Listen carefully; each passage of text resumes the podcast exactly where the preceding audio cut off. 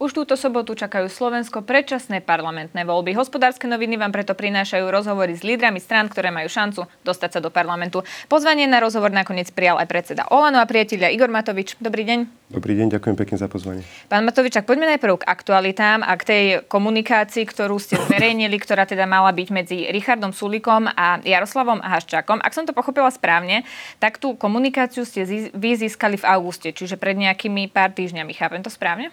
Nie, viem o nej, že také niečo existuje, že vlastne niekto ponúka zálohu, kompletnú zálohu solikového mobilu niekedy od e, začiatku decembra minulého roku alebo konca novembra, približne plus minus. Tam som to aj v polovičke novem- decembra pri páde vlády spomenul, že také niečo existuje, len teda nemal som k dispozícii úplne, že čo to je. A teraz v piatok som videl presný produkt.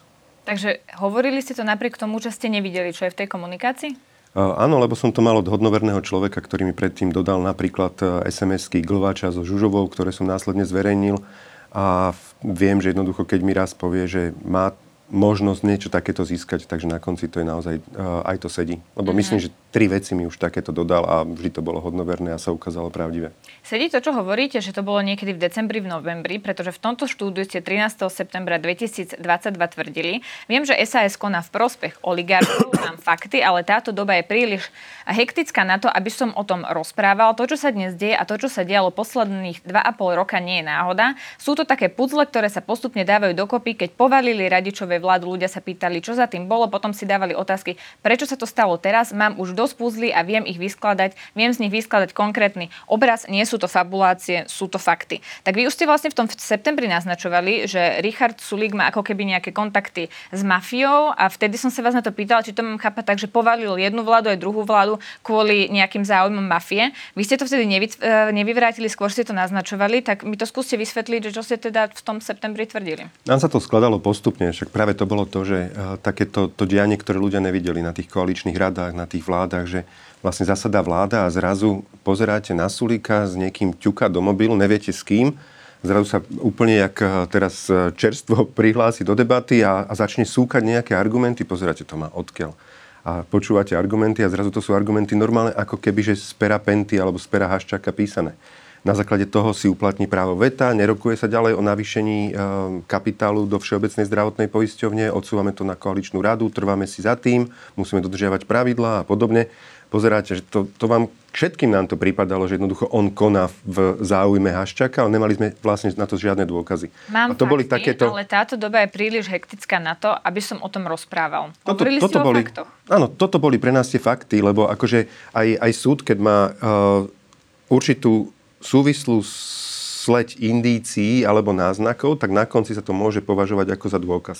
A my v rámci koalície sme už mali toľko veľa tých, vlastne tých, tých náznakov správa zľava, že vlastne oni konajú v prospech Haščáka, ale nemali sme nič uh, konkrétne v rukách. No nevyplýva z toho skôr to, že ste nejaké dôkazy teda nemali, keď už ste to tvrdili v tom septembri, potom ste v decembri zopakovali, že uh, má ísť o nejakú závažnú korupciu a že to teda poviete v kampani. A uh, nakoniec sa teda stalo to, že už ste niečo potrebovali proste v tom septembri povedať? Akože už som potreboval povedať. Spravil som presne to, čo som uh, urobil. Uh, je to závažná korupcia. Dnes podávam uh, trestné oznámenie na Jaroslava Haščáka za, za úplatky voči politickým stranám. To je v rozsahu naozaj, to sú milióny eur cez tie jeho médiá jednoznačne, ktoré sa dajú definovať ako, ako bezplatná v podstate kampaň pre politické strany a nie len počas teraz volebnej kampane, ale aj teda roky, roky, rokúce v podstate od volieb, alebo odtedy, odkedy vyšiel z basy odtedy masívna kampaň pre pár politických strán a záhadne potom tie politické strany v parlamente, hoci predtým hlasovali, ako treba zakázať zisky zdravotných poisťovní, zrazu vám Fico, Pellegrini a spol všetci hlasujú, že navýšiť e, zisky dôvere vlastne o 100%, čo navrhla Ciganíkova niekedy v máji a vlastne prešlo to aj cez prvé čítanie. Takže to, sú tak, to je taká spleť indícií, ktorá sa krásne dá vyskladať a na konci, keď sa, sa orgány činné v trestnom konaní s tým budú dohlbky zaoberať, tak si myslím, že padne klec. Jednoducho tak, ako Al Capone ho chytili na, na relatívne malých zločinoch a nezavreli ho za vraždy a podobné, tak aj na Haščaka takto môže padnúť klec a za to, čo bolo zverejnené, kde je jednoznačne ukázané, že teda niekto si od neho, Sulik si od neho vypýta úplatok za to, že Ciganíková urobila špinavú robotu v neprospech Všeobecnej zdravotnej poisťovne. A on mu hovorí áno, dohliadnem na to sám osobne. A výsledky, keď si pozrite do jeho médií, tak je tam bezplatná inzercia. Jednoducho úplatky bežali. To sú úplatky, to nie je nič iné. A sama robíte v médiu, alebo vy robíte v médiách a viete, že ten mediálny priestor má svoju hodnotu. A keď ju niekto poskytuje zadarmo, tak de facto dáva bezodplatné plnenie a je to úplatok. Dáva zmysel, že informátor, ktorý, ako vy ste povedali, chodil po Bratislave a ponúkal za milión eur práve tieto informácie z mobilu Richarda Sulika, to nakoniec vám dá zadarmo, aby ste to mohli zverejniť na tlačovej konferencii? On si naďalej váži, však ja som vtedy skúšal správa zľava, lebo akože však milión eur, ja som chcel povedať, že však vo verejnom záujme to treba vlastne dať, dať von, tam bude určite v toho viacej, ale pre neho osobne najväčšiu hodnotu a myslel si, že potom ja nejako skočím, tak majú tie fotky a prasačinky, ktoré tam sú uh, nafotené a videjka uh, väčšiu asi hodnotu, ako, ako možno toto. Aj keď som si ja vykopíroval túto časť, tak on sa čudoval, že akože prečo ma zaujíma toto, že však tam nič není.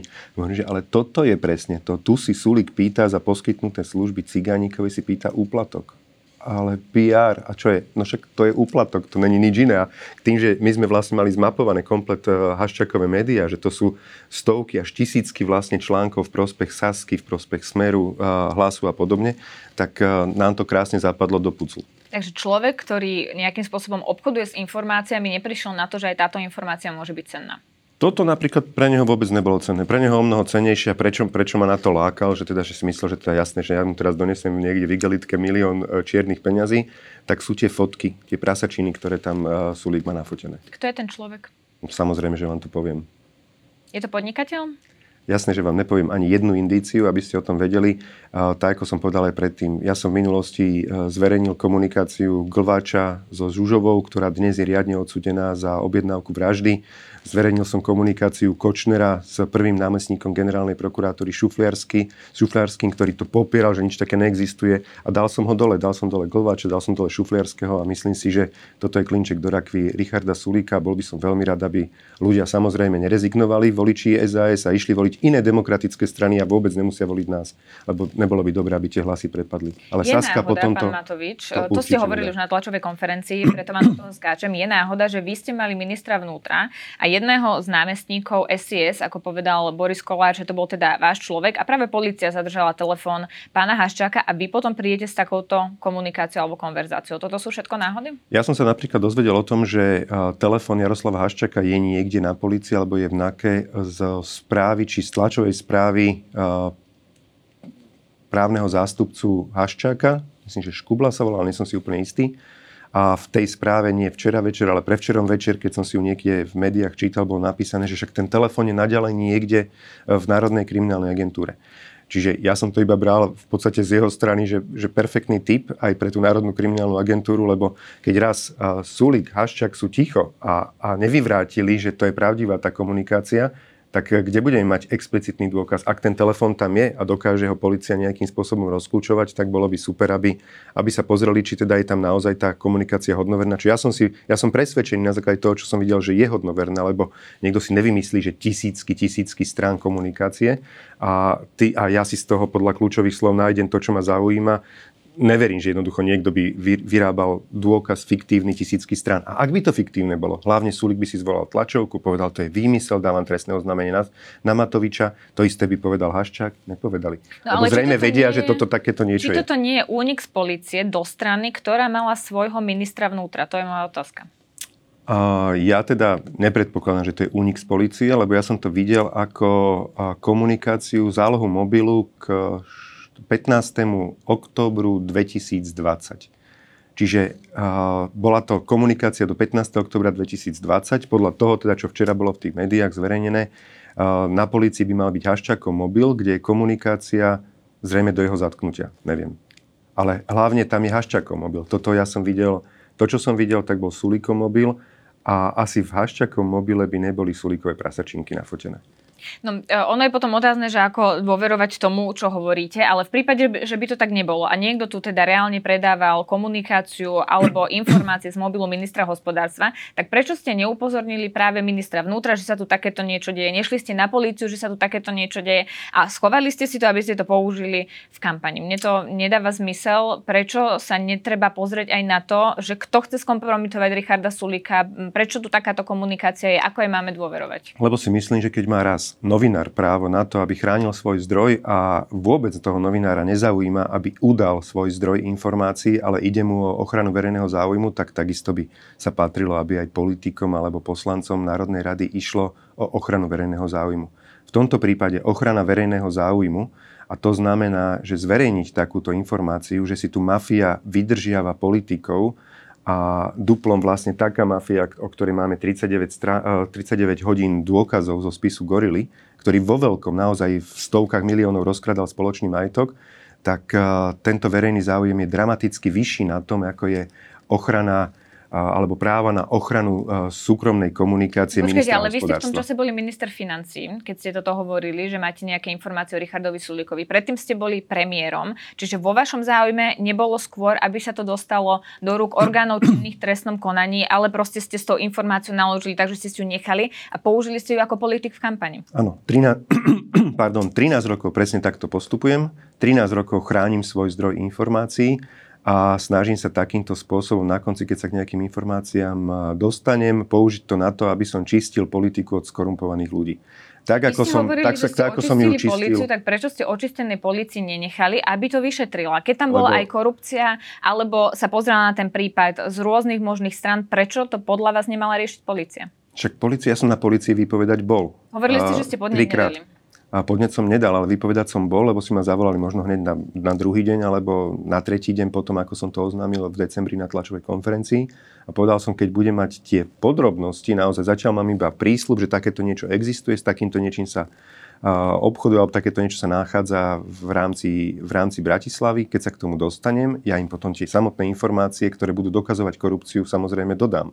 Ale v žiadnom prípade policii nedodám zdroj mojich informácií, lebo presne o tom je článok 79 ústavy, nie trestného zákona, ale ústavy, ktorá je nad naše zákony, ktorá práve že dáva takúto možnosť e, poslancom Národnej rady, aby chránili svoj zdroj informácií, e, o ktorom sa dozvedia počas výkonu svojej funkcie, aj po skončení výkonu svojej funkcie. No ono to skôr vyzerá, že tej policii nedôverujete. Áno, my sme rozviazali uh, orgánov činným trestnom konaní ruky, ale sama viete, že tam jednoducho prebieha oči, očista, ktorú niektorí nazývajú vojna v polícii alebo v bezpečnostných zložkách, ale je to očista uh, od toho skorumpovaného zlého, čo spolupracovalo s mafiou. Čiže dnes napríklad áno, ja nemám istotu, keď dáte podnet na policiu, že automaticky to skončí dnes ešte stále u čestného človeka, ktorý bude sledovať verejný záujem a nie záujem nejakého mafiána haščaka z pozadia. Takže myslím si, že urobil som to tak, ako som najlepšie sledoval verejný záujem. Je to aj súčasť nejakej vašej pomsty? Ako to komentovali niektorí politici, že ste si počkali pár dní pred voľbami, keď SAS už nemá veľa priestoru na to, aby sa bránil, alebo kedykoľvek v tej kampani ste to mohli zverejniť.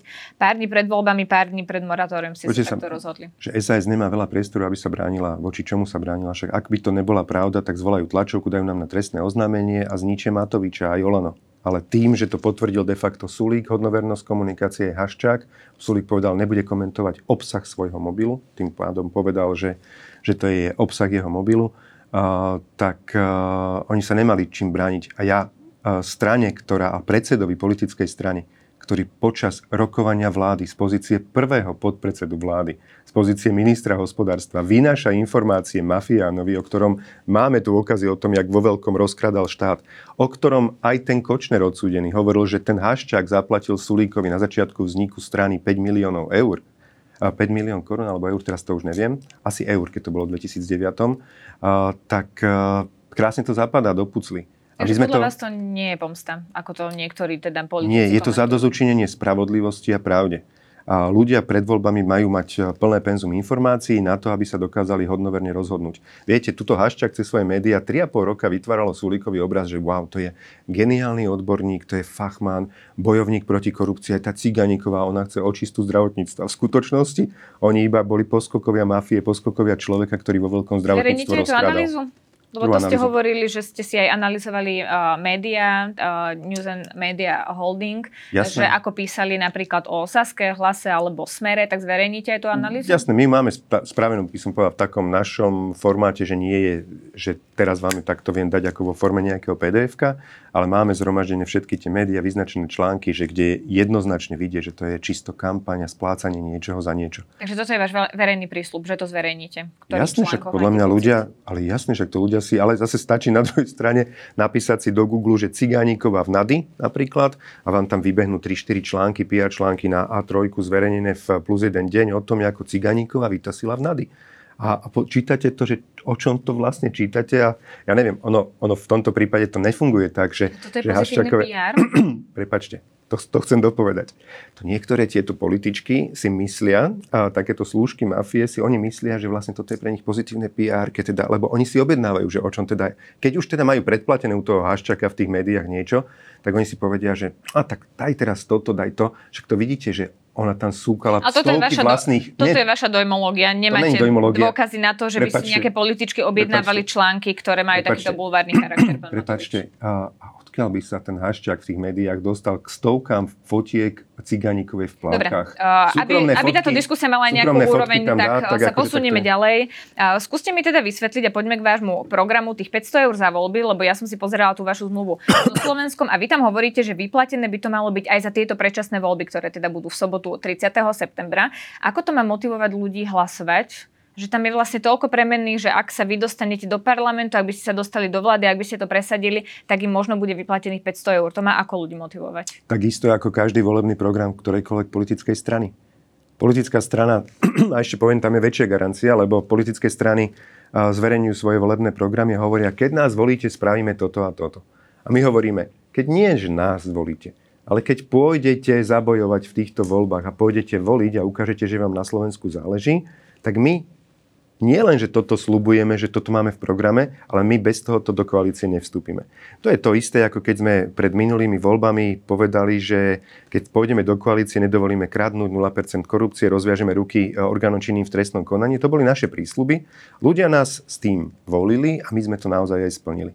Dnes je 42 ľudí z mafie Fica Pelegriniho riadne odsudených. Majú Vy okrúhlu pečiatku. toto nie je o tom, aby ľudia volili vás. Tak ako povedal. to má motivovať všeobecne ľudí, aby išli voliť? Že možno, všeobecne, že tí ľudia si povedia, že- koalícia dostanete do parlamentu, budete mať 7% a budete mať koaličný potenciál, niekto vás zoberie do koalície, tak vy možno teda presadíte 500 eur za tieto voľby. Poviem extrém príklad napríklad. A sklamaný volič Fica rozmýšľa, nie, nepôjdem voliť. Ale čo keď to tomu Matovičovi vyjde? On vlastne minule dodržal to, čo slúbil, teraz to musí takisto dodržať, lebo však sa patrí, aby to dodržal. Šanca, že to vyjde Matovičovi, že bude vládnuť demokratická vláda alebo a, mafiánska vláda, je povedzme si jednak jednej, no tak pôjdem voliť a keď mu to vyjde, tak mne smeráckému voličovi vyplatí 500 eur. Touto logikou. No a bez ohľadu, bez ohľadu teda, na to, koho bude voliť. skôr vás, nie? Nie je to do istej miery volebná korupcia? Lebo vy ste Prečo? jediný, kto to presadzuje, ste jediný, kto sa dáva ako podmienku Ale- vstupu do koalície. Čiže aby sa tých 500 eur reálne vyplatilo uh, tým ľuďom, tak by Olano muselo byť v koalícii a muselo by to presadiť a muselo by sa dostať do parlamentu. Nie, práve že aj ten volič Smeru nám takýmto spôsobom môže pomôcť, lebo jednoducho však e, on si povie, že však on sa zveze, že na tom jeho hlase až tak nezáleží, ale pozera na tú svoju vlastnú peňaženku a zároveň my si myslíme, že po tých ťažkých traumách, čo 3 roky Slovensko zažívalo, e, lebo sme mali 6 mimoriadne ťažkých kríz, tak ľudia si možno takúto náplasť na svoju aj peňaženku zaslúžia. A je to zlomok z človek- toho, čo, čo politici Človek, rozkradli. ktorý neplánoval ísť voliť, si povie, pôjdem voliť, lebo možno sa Igor Matovič dostane Presne do tak. parlamentu, možno bude v koalícii a možno presadí 500 eur a ja teda A budem... bude voliť Kotlebu. To je jeho vec. My nehovoríme, koho má voliť. zmysel? Dáva mi to zmysel, jasné. toto je naozaj ja takých, prepáčte, ja takých ľudí stretám. Takí, takí ľudia napíšu na Facebooku, v pohode mi napíše, že, že idem voliť uh, republiku, a, ale tých 500 eur potom s tým počítam, akože to ma celkom motivuje. Dobre, choď voliť, ne, akože nech tí ľudia prídu a nech vyjadria svoj, svoj politický názor akýkoľvek. Hlavne nech prídu voliť. Lebo s čím mafia zase počíta je to, že bude mimoriadne nízka účasť a ja im chcem pokaziť eh, túto matematiku. No ono je potom otázne, že ako to teda dopadne, či skutočne toto teda môže byť pre ľudí motivačné, ale ono to má ako keby ešte jeden pohľad a to je to, či my by sme mali na to peniaze. Lebo keď sa pozrieme na to, koľko ľudí už prišlo k voľbám, napríklad tie minulé voľby v roku 2020, tak by nás to stálo 1,5 miliardy. Kľudne by nás to mohlo stať aj 2 miliardy eur. My máme na to, aby sme vyplácali 500 eur voličom? Dobre, čiže ideme na to. A, Čiže v minulých voľbách prišlo 2,9 milióna ľudí, približne to vychádza tých a, 1,5 miliardy, 1,45 miliardy, povedzme, že 1,5. Ak ľuďom vyplatíte takýmto spôsobom, takým helikopterovým peniaze, vychádza podľa prepočtov dlhodobých ministerstva financí tzv. dynamické efekty. To znamená, že keď tí ľudia vrátia tie peniaze, 80% z nich e, do obehu, možno 20% pôjde na nejaké úložky v bankách, tak z toho vráteného do obehu sa približne 20% dostane späť do štátneho rozpočtu vo forme daní, odvodov, poplatkov, pokud, hoci čoho. A tým pádom reálny výdavok pri rovnakej účasti, ako bola minulé, by bolo niečo pod 1,2 miliardy eur. Práve kvôli tomu, áno, je to dosť. Je to na druhej strane, ale je to 20 1,25 alebo 4% z toho, čo uh, mafia, ktorá tu 12 rokov vládla, rozkradla. No dobre, ale poďme sa na Čiže, to pozrieť prepáčte. tak, že napríklad teraz... nám chýbajú nemocnice, vieme, koľko stála nemocnica Bory, to bolo nejakých 250 miliónov. Máme problém s tým, že nemáme dostávané cesty, vieme, že mosty sú u nás v katastrofálnom stave. V niektorých školách hrozí dvojsmenná prevádzka, lebo nemáme základné dobre. školy, nemáme škôlky, nemáme dostatok bss ale my ideme ľuďom vyplácať 1,2, dajme tomu, že to by bolo teda to, čo by na to štát minul, 1,2 miliardy eur len preto, lebo vy si myslíte, lebo nikto to nepotvrdil, že by to tak bolo, že toto ľudí motivuje, aby išli voliť. No vidíte. Takže skúsme si povedať teraz dve situácie. Jedna situácia, že áno, my budeme súčasťou koalície a toto si dáme podmienku do vstupu do koalície. V tom prípade vieme, že naďalej pokračujeme v očiste štátu, peniaze zo so spoločného sa nerozkrádajú, tempom 2,5 miliardy, ako kradli za Fica a Pelegriniho a tým pádom za pol roka iba zabráneniu zlodejín vieme zarobiť na to, čo dáme ľuďom. Druhá vec je, že sme predložili zároveň, aby sme boli zodpovední voči verejným financiám, návrh na krytie týchto výdavkov, s ktorým nesúhlasili v pléne, ale podarilo sa nám to pretlačiť vzhľadom na nižšie kvorum, že nedošlo dosť, dosť poslancov, sa nám podarilo pretlačiť zákon, že sme zdanili 70% mimoriadný zisk Slovnaftu, keďže Slovnaft nakupuje veľmi lacnú ruskú ropu kvôli Putinovej vojne, ale predáva za európske ceny na Slovensku no benzín upozorňovali, že vám to aj tak nevychádza. Nevychádza to, ak pozeráme na zdanenie Slovnaftu iba na jeden rok ale Slovnaft bude nakupovať lacnú ruskú ropu aj ďalšie roky, lebo jednoducho nie je predpoklad, že sankcie voči Rusku aj po skončení vojny, ak by bodaj by skončila čím skorej, že, ak by sankcie, že by sa sankcie vypli. To znamená, že Slovnaft bude nas, nasledovné roky, rokúce kupovať lacnú ruskú ropu a ten, ten spread tam medzi uh, Rusk, cenou ruskej ropy a Dobre, váš predpoklad je, že by bude. sa nám to takto vrátilo za nejaké ano. 3 roky. Za 2,5. Hodnota za peniaze ma zaujíma.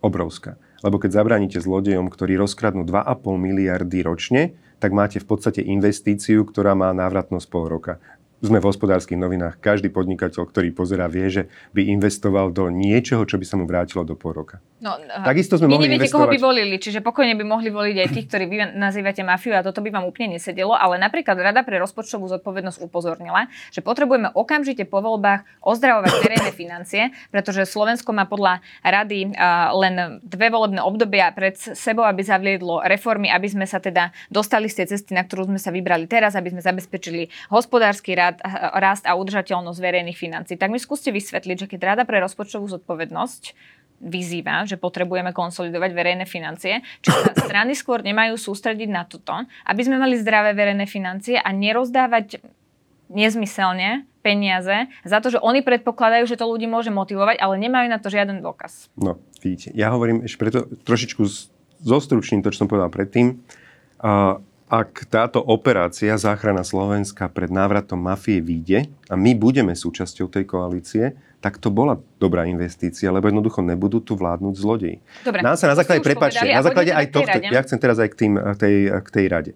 Práve aj na základe tohto, že my sme odstavili zlodejov od moci, my sme dosiahli v čase, keď som bol premiér prvý rok a ďalšie dva roky minister financí, za roky 2020, 2021 a 2022 sme dosiahli historicky prvýkrát obdobie v existencii Slovenskej republiky počas 30. rokov, kedy Slovensko hospodarilo s nižším deficitom verejných financií ako priemerná krajina Európskej únie. Ešte raz. Prvýkrát sme boli lepší ako priemerka Európskej únie hoci boli mimoriadne ťažké krízy, a to sme dosiahli len preto, lebo sme pijavice odstavili od verejných. Matovič, moja a toto je, je presne to, že my keď teraz... Ako in... verejné financie, keď Rada pre rozpočtovú zodpovednosť upozorňuje, že potrebujeme zaviesť reformy pre dlhodobé zlepšenie hospodárskeho rastu Slovenska. Aké sú tie vaše opatrenia? No, to vám teraz som medzi riadkami tam povedal, zopakujem to inak, že z pohľadu verejných financií sú jednorázové výdavky a štruktúrálne výdavky. My, čo máme problém, máme so štruktúrálnym dlhom a štruktúrálnym deficitom na Slovensku, ale ak jednorázový výdavok 1,2 miliardy eur nám má pomôcť, že štruktúrálne sme odstavili mafiu od moci, ktorá rozkrádala každý jeden rok štruktúrálne 2,5 miliardy, tak je to veľmi dobrá investícia. Reformy, Zároveň, vhodné opatrenia. Na to sa pýtam. Povedzte mi, akú reformu najväčšia, alebo opatrenia zaviesť. Najväčšia reforma pre verejné financie je zabrániť, aby sa ľudia, ktorí rozkrádali naše verejné financie, o čom dnes máme stovky dôkazov, na základe čoho je 42 ľudí dnes už riadne odsúdených a 130 ľudí čaká na svoj rozsudok, týchto ľudí odstaviť od moci. To sme urobili, čiže tá reforma najzákladnejšia, keď chceme získať udržateľné verejné financie, je nedovoliť, aby títo ľudia sa vrátili k moci. To je alfa Dobre, omega. pre rozpočtu zodpovednosť hovorí, že potrebujeme nejaké reformy. Dostali ste dostatok priestoru, potrebujeme sa už posunúť ďalej. Vy hovoríte Aj. napríklad o tom, že potraviny by mali byť za najnižšie ceny a, a hovoríte, že ak napríklad v Rakúsku nejaká potravina stojí euro 90, tak na Slovensku 3 a obchod ale musí znížiť cenu tak, aby aj na Slovensku stála euro 90, lebo tak je to fér. No, v Maďarsku sme napríklad videli zastropovanie cien benzínu a videli sme, že to prišlo vlastne k tomu, že tam toho benzínu bolo nedostatok a ekonomia dlhodobo upozorňujú, že takéto referencie cien vedú k výpadkom tovaru. Takže nespraví to len to, že Slováci nakoniec nebudú mať čo nakupovať? Hneď sa k tomu vrátim len ešte poznámku k tým verejným financiám. Čiže základ je odstaviť mafiu, ušetríte veľa, lebo vám nerozkradne niekto z toho spoločného. druhá vec je... Druhá vec je Matovič, lebo budeme príliš dlho aj budete druhá vec mať príliš veľký priestor ešte, ešte oproti iným predstavom. Čiže tým... prepáči, dokončím ešte jednu vetu. A druhá vec je pokračovať hlavne v tom, čo som išiel, znižovať podvody pri neplatení daní. To sa mi podarilo znížiť o 35% DPH alebo medzera pri výbere DPH sa nám podarila znížiť za 2 roky z 18,5% na 12,1. Ja, Nikdy sa také niečo hovorí, nepodarilo. Reformy, dobre teda, čo reformy. teda uh, pri tých cenách potravín? Lebo pri... nebude to znamenať to, čo sa stalo v Maďarsku, že nakoniec ten benzín nemali? No. Čiže to, čo hovoríte, tak e, aj včera v televízii Markiza to spomenul Michal Šimečka a hovoril, že teda vlastne, keď pôjdeme s tropovaním cien, tak akože, alebo tá referencovaním cien, to je to isté, čo urobil Orbán v Maďarsku, stropovanie cien či benzínu, múky, cukru a podobne, ale to je nebe a dudy. Stropovanie cien znamená, že niekto umelo, ako Viktor, alebo jak sa volal Hugo Chávez, alebo Kim Jong-un a podobný, povedia uh, z pozície štátu, že áno, ten cukor bude stáť 300 e, forintov bez ohľadu na to, na náklady, bez ohľadu na to, za čo sa to predáva niekde v iných krajinách. Lebo populizmus. Referencovanie cien znamená, je to to isté, ako robí Slovenská republika pri liekoch. To znamená, že keď niekto na Slovensku chce predávať nejaký liek, pozrie sa na to, že kde ho predáva najlacnejšie v rámci Európskej únie. Zoberú sa tri krajiny, kde ho predáva najlacnejšie, spraví sa priemerka a za túto cenu maximálne ho môže predávať na Slovensku. A toto isté vlastne navrhujeme de facto my len v Rúžovom, že pozrie sa, že keď ten reťazec, ktorý má dominantný alebo obrovský podiel na trhu, čiže možno na 50 miliónov eur podiel na trhu a podobne, v slovenskom trhu, keď má raz predáva to isté maslo toho istého výrobcu v Maďarsku, v Polsku alebo v Čechách lacnejšie, tak dorovná cenu na Slovensku. My ho netlačíme takto umelo do straty, lebo on ukazuje tým, že keď ho raz na nejakom trhu vie predávať za euro 90, no pri masle asi nie, ale povedzme, že to je jedno, nejaký produkt za euro 90, tak nie je ekonomicky opodstatnené, aby na Slovensku predával za 3. Tak tu môže mať iné náklady. Toto by vyriešila väčšia konkurencia a ekonomovia upozorňujú, že aj referencovanie cien môže viesť k výpadku tovarov. Referencovanie cien podľa nášho názoru vôbec nebude viesť k výpadku tovaru, lebo ešte raz hovorím, on ukáže, že v Heinburgu dokáže ten tovar predať za euro 90. Prečo by 2 km ďalej v Petržalke nevedel to isté predať e, za euro 90? Prečo to musí predávať za 3 eurá? A k Prepači, čo tam bolo? Ja, že viesť, tá vaša otázka za, na začiatku bola... Ja som sa teda pýtala, že to proste bude viesť k výpadku tovaru, že aj to referencovanie cien môže mať takýto následok. Jaj, že, to vy, že to vyrieši trh, keby áno, bola ste hovorili, že, že väčšia konkurencia by to vyriešila. Viete, ale väčšia konkurencia potom, ako tu 20 rokov všetky najlepšie miesta vychytali 4 najväčšie reťazce, tak keď aj sem niekto príde, tak to bude trápenka zo strany toho, či tá biedronka spomína, alebo niekto. To možno za 10 rokov, keď budú mať podiel na trhu možno 10%, to akože to nebude konkurencia. To akože oni sem prídu, aby to dobre plus minus práve, že na tom oligarchickom trhu sa nejakým spôsobom rovnako trošku nabalili, ale Referencovanie cien je čisté, jasné, jednoduché opatrenie, ktoré štát nestojí nič, ich to tlačí dole, benchmarkujú sa na základe svojich eh, predajov v okolitých krajinách a slovenské domácnosti vedia, že nie sú ako oslík otrasca. Ja som si pozerala tú vašu zmluvu so Slovenskom a vy tam navrhujete napríklad aj štvorňový pracovný týždeň. Mne toto príde, že to má byť benefit, ktorý ponúka firma a nie nejaká verejná politika štátu, nie? Je treba hlavne povedať, že keď sa povie iba štvorňový pracovný týždeň, tak povedia si, že ty vole, Hugo Chávez ako z Matoviča, alebo tu hovadiny ide na ponúkať. My hovoríme to, že štvorňový pracovný týždeň musí zamestnávateľ dovoliť zamestnancovi, vtedy, ak tá povaha a typ pracovného miesta to dovolí a zároveň mimoriadne dôležitá poznámka, že on si ten človek de facto odpracuje plný týždňový pracovný úvezok.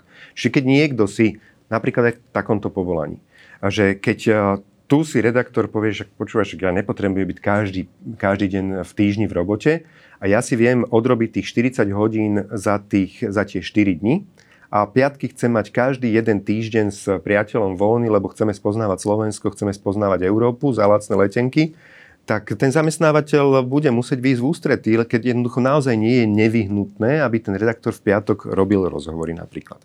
A O toto nám ide. Takýchto zamestnancov sú 100 tisíce na Slovensku, kde naozaj z tradície len chodia 5, tý, no, 5 ale dní moja do, otázka do je, že to ako keby ste povedali, že firma musí zabezpečiť home office, lebo, lebo my sme si povedali, že to tak má zabezpečiť. Veď to má byť benefit firmy, nie? A neverejná politika štátu. Takto, benefit firmy, ale tie firmy treba niekedy aj trošičku pomknúť, a najmä v takýchto veciach, ktoré im vôbec neublížia. Takisto ako ten náš druhý návrh, aby sme garantovali ľuďom, že budú mať výplatu do 10. nasledujúceho mesiaca. Mne sa naozaj zle pozera na to, že a keď, keď poznám niekoho, že má výplatu, že máva štandarde 22, 23, 25 v mesiaci. To, v čom to je fér voči tým zamestnancom? Tá firma dobre trošku si musí upraviť to cash flow. Možno trošku rýchlejšie bude dávať splatnosti faktúra alebo niečo. Ale ten človek nemôže predsa začať pracovať jeden mesiac na začiatku a mať výplatu až druhý mesiac na konci za tú robotu. Čiže to je tiež taká relatívne maličkosť, ktorá síce trošku pobrblú tie firmy, ale na druhej strane veľmi si to budú ceniť tí zamestnanci. No, máte aj pri tom štvorňovom pracovnom týždni. 10 aj bodov pri, pri tej zmluve ono je vlastne otázka, že čo by sa vám podarilo reálne presadiť, pretože ako víťaz volieb ste tiež mali, rozhodnite to, kde ľudia mali hlasovať, ktoré veci presadíte alebo nie. A ja keď som si to včera pozerala, tak som nemala pocit, že by sa vám napríklad v prípade ministerstva zdravotníctva podarilo presadiť tie veci, ktoré ste mali. Tak ako chcete garantovať ľuďom, že teraz sa vám to podarí, keď to nevyzerá, že budete víťazom volieb? V prípade zdravotníctva ste nemali pocit, že sa nám podarilo to, čo, sa nám, to, čo sme slúbili a presne sa nám to podarilo, len to bude platiť až od 1. januára budúceho roku. Čo konkrétne? Marek Krajčí, napríklad keď bolo v tom rozhodnutí, rozhodni to bol záväzok, že aby ľudia mali presné termíny na operáciu a keď nebudú dotedy operovaní, aby sa mohli dať operovať eh, niekde v zahraničí a zdravotná poisťovňa, aby to preplatila. Marek Krajčí presne túto zmenu zákona pretlačil v apríli alebo v máji tohto roku. Je to schválená zmena, na základe ktorej myslím, že už aj vyšla výhláška, kde sa špecifikuje pri 700 rôznych druhoch operácií, aký je maximálny termín, dokedy pacient má byť operovaný a v prípade, ak nebude, tak musí zdravotná poisťovňa preplatiť náklady Mysleli na operáciu v zahraničí. Dní? To bolo 14 dní pri onkologických pri operáciách. Onkologických operáciách a, a napríklad je... aj to, či súhlasíte s tým, aby zdravotné poisťovie umožnili ľuďom sa pohodlne a bezplatne objedať klubovoľnému lekárovi na jednom telefónnom čísle alebo webe. Toto sa vám tiež nepodarilo. Áno, niektoré sa nám nepodarilo, niektoré sa nám sa podarili. No, preto tá moja otázka. Pre, prepačte, ja dokončím. Vtedy ste boli víťazom volieb, mali ste uh, najväčšiu silu, skladali ste koalíciu, dokonca ste mali ústavnú väčšinu. Ako ľudia majú veriť tomu, že táto zmluva so Slovenskom tým pádom bude naplnená, keď máte už menšiu silu ako strana? Napríklad týmto termínom operácií blokovala, blokovala, blokovala strana SAS a dnes poznáme, celé Slovensko pozná odpoveď, prečo blokovala. Lebo to neho, nevyhovovalo Haščákovej dôvere. On nepotreboval operovať ľudí do termínu a byť sankcionovaný, mať nad sebou Damoklov meč, že keď ne, ne, nezaplatí dostatok e, lekárom ja za operácie, odpovedám vám na otázku, a že keď zaplatí dostatok e, lekárom za operácie, tak ľudia budú môcť ísť, e, alebo budú včas operovaní. Tomu nevyhovovalo. Preto si uplácal politikov, aby blokovali napríklad asi aj takéto veci. My sme to potom, keď odišli z koalície, presadili v parlamente proti vôli týchto ľudí. A zároveň asi teda registrujete, že máme skrátené volebné obdobie. My sme presadili, myslím, z tých, z tých bodov asi okolo 40%, pri niektorých až dvakrát lepšie, ako sme slúbili, napríklad pri tehotenskom príspevku, ktorý sme slúbili vo výške 200 eur na 4,5 mesiaca, vypláca sa vo výške Dobre, 300 vás, eur ja na 6 mesiacov. že ako chcete garantovať ľuďom, že sa vám to teraz podarí presadiť, na to ste mi neodpovedali. Ale poďme ešte v krátkosti k jednému bodu, pretože vy tam celý desiatý bod venujete programu Progresívneho Slovenska. Aký má zmysel dávať si toto ako slúb pre voličov? Voličov program nejakej inej strany, že ho budete blokovať alebo ho nepresadíte. No lebo to je dôležité, lebo keď si niekto myslí, napríklad z progresívneho Slovenska, my sme im takto chceli ukázať, že prepačte, akože hlúposti, keď ako sa ideme baviť o spravodlivosti a normálnych veciach v poriadku. Ale o hlúpostiach, aby si mysleli, že my zneužijeme hlasy našich voličov na to, aby sme presadili bezplatné potraty pre dievčatá bez ohraničenia veku, bez vedomia ich rodičov a na počkanie? No v žiadnom prípade nie.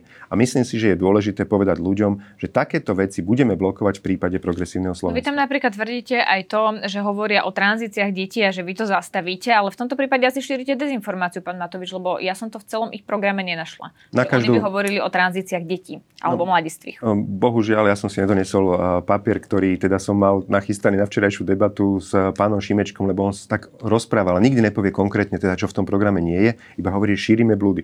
My máme presne pri každej tej jednej z tých 10 výhrad máme napísané, kde presne v programe no, Oni hovoria o tom, že tá tranzícia by mala byť bez kastrácie alebo by mala byť bez sterilizácie a to je asi logické, nie? Lebo odborníci hovoria, že je to nehumánne, dokonca aj ombudsman Dobrovodský, ktorý bol teda asistentom vašej bývalej poslankyne pani Hatrákovej, v tomto štúdiu povedal, že to považuje za nehumánne to majú v tom programe. No, prepačte. Nie to, tranzície detí. Prepačte, keď, hovorím, že ne, nemám to tu pred sebou, takže vám, neviem vám povedať, kde to v tom programe majú, ale ak by aj to, čo teda hovoria a hlásajú v svojom programe, čo teda určite vieme presne, kde sa to nachádza, že aby sme mali tranzície na základe seba určenia, to znamená, že človek príde a naozaj on sa bude cítiť jeden deň ako muž, druhý deň ako žena, tretí deň ako ono, štvrtý deň ako neviem, jedno z tých 72 pohlaví.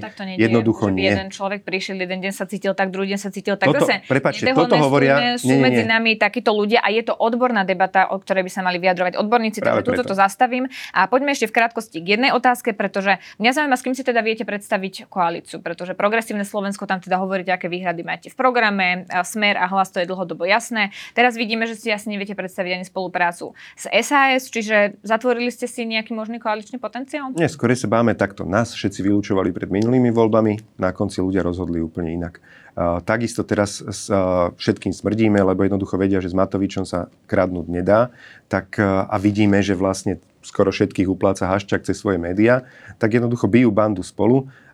S kým budeme spolupracovať po voľbách, o tom mhm. rozhodnú opäť e, ľudia. Takže vy neviete povedať si, konkrétne strany, septembra. ktorí by mohli byť Ja viem, že nie, akože my vylúčujeme akúkoľvek, na rozdiel napríklad od toho progresívneho Slovenska, vylúčujeme to, že zneužijeme hlasy našich voličov, aby sme ich nakoniec hodili do mafiánskej postele k Pelegrinimu. Jednoducho v žiadnom prípade nie. Pelegrini a hlas je premalovaný smer, premalovaná mafia, vytrhnuté skorumpované jadro smeru, nazvané nejako inak. My túto hru hrať nebudeme podľu voči našim ja voličom. Sa pýtam, že s kým si viete čiže hovorím, spoluprácu. Čiže... si nevieme predstaviť je mafia, to znamená smer. Hlas, ja pýtam, fašisti, fašisti LSNS, či pardon, Republika LSNS sa nedostane. So Saskou sa nemá zmysel baviť, lebo tí sa do parlamentu zrejme naozaj nedostanú. To budú percentá plnotučného mlieka. A s kým si vieme, s tými ostatnými stranami, keď sa do parlamentu dostanú, za podmienok, že nebudeme presadzovať eh, bezplatné potraty pre dievčata na počkanie, bez vedomia rodičov, však to sú obludnosti. Je možné, že aj vy sa nedostanete do parlamentu. Je to možné. Idete ako koalícia, potrebujete nástup 7%. Ak to chápem správne podľa vašej stránky, tak je to aj nejaké referendum medzi vami a pani Jurinovou, kto by mal ďalej viesť hnutie. Čo v prípade, ale že sa Olano nedostane do parlamentu? Čo ja bude to, s hnutím? Ja som to povedal už. S hnutím bude žiť naďalej ako mimo parlamentné hnutie a Matovič určite nebude v politike. Takže vy odídete ako predseda, odídete Nie, z politiky? Nie, ako predseda. Ja, na čo by som bol, keď ľudia by mi povedali, že, že po troch mimoriadne ťažkých rokoch, počas šiestich kríz, keď sme spustili obrovskú očistú orgánov činy v trestnom konaní, zavretých alebo odsudených 42 ľudí, 130 obžalovaných za rozkradanie štátu. A ľudia si povedia, že nie, že oni chcú mať mafiu, chcú mať uh, teplúčko a sladké reči a jamkatého, že nám tu bude slubovať, alebo Peleg, či jak sa volá Šimečku, uh, svetlú budúcnosť s mafiou. A toto je pre nich ten štát, ktorý chcú v ňom žiť. Tak ja si poviem, OK, dobre, nech sa páči, takto ste rozhodli a ja už bojovať s veternými mlynmi nebudem, nestačilo. Tak uvidíme, ako to teda tú sobotu dopadne. Pán Matovič, na konci týchto predvolebných rozhovorov dávam každému predsedovi sériu rovnakých piatich otázok, tak vás poprosím, aby ste na ne odpovedali áno alebo nie. Ja som zlakol, že mi idete dať minútu, lebo ja sa toho bojím vždycky tých minút v televízii, že teraz mám niečo povedať a súvisle hovoriť minútu a oni to všetci majú nachystané a potom mi to až smiešne prípady, ak to rozprávajú, takže na otázky veľmi rád odpoviem. No takto, e, nedostanete túto minútu, dostanete len otázky a áno, nie vás poprosím. Takže prvá otázka. Chceli by ste ašpirovať na pozíciu premiéra? O tom vždycky rozhodujú ľudia. A, či by som chcel. Nie, ja si myslím, že mne bohate stačilo. Bolo to, bol to najťažší rok v histórii Slovenska od prvej svetovej vojny, COVID, keď vám zomiera denne 100 ľudí a vidíte psychopatov, ktorí burcujú ľudí, aby si dali dole rúška, to bolo strašne ťažké a to nechcem zažiť znova. Takže nie. Hovorím, nechcem to zažiť znova. Vstúpili by ste do koalície, ktorá by mala viac ako 5 subjektov? O tom o počte, ne, na počte nezáleží, záleží na tom, že či sú tam ľudia, ktorí uh, naozaj im ide o verejný záujem na počte nezáleží, áno. Mala by mať Európska únia vlastnú armádu? Mm, ja som to hovoril v roku 2018, tej sa na mňa všetci hnevali a naďalej si myslím, že malo by sa európske krajiny v rámci NATO by mali posilňovať svoju obrany schopnosť a nie stále vzhliadať za Atlantik, že nás veľký brat zachráni, keď bude zle. Mali by sme naozaj si budovať aj, aj silnú svoju vlastnú armádu v rámci NATO, podotýkam. Ja som sa pýtala, či Európska únia by mala mať vlastnú armádu. Európska únia, ja, Európska únia si myslím, že nie. Mali by sme naozaj tie stra- krajiny, ktoré sú v rámci NATO, budovať silnú svoju armádu, kvázi takú autonómiu v rámci NATO. Nie, aby sme sa stále spoliehali na, na USA. V prípade, že budete súčasťou vlády, podporíte zdvíhanie daní? Nemyslím si, že je potrebné zdvíhanie daní. Treba klepnúť podvodníkom po prstoch, tak ako som im klepol a získal som 500 miliónov štruktúrálne do rozpočtu iba tým, že sme znížili o tretinu podvody pri výbere DPH. Upozorním, že to je teda áno, nie odpoveď. A ešte posledná Prepačte. otázka. Mali by šéfa SSN naďalej vyberať politici alebo teda premiér bez verejného vypočutia? Verejné vypočutie trošku pomôže, ale keď to je politika, tak si aj cez verejné vypočutie politici pretlačia toho, koho chcú. Tak vám ďakujem veľmi pekne za to, že ste si na nás našli čas. To bol predseda hnutia Olano a priatelia Igor Matovič. Ďakujem veľmi pekne za pozvanie.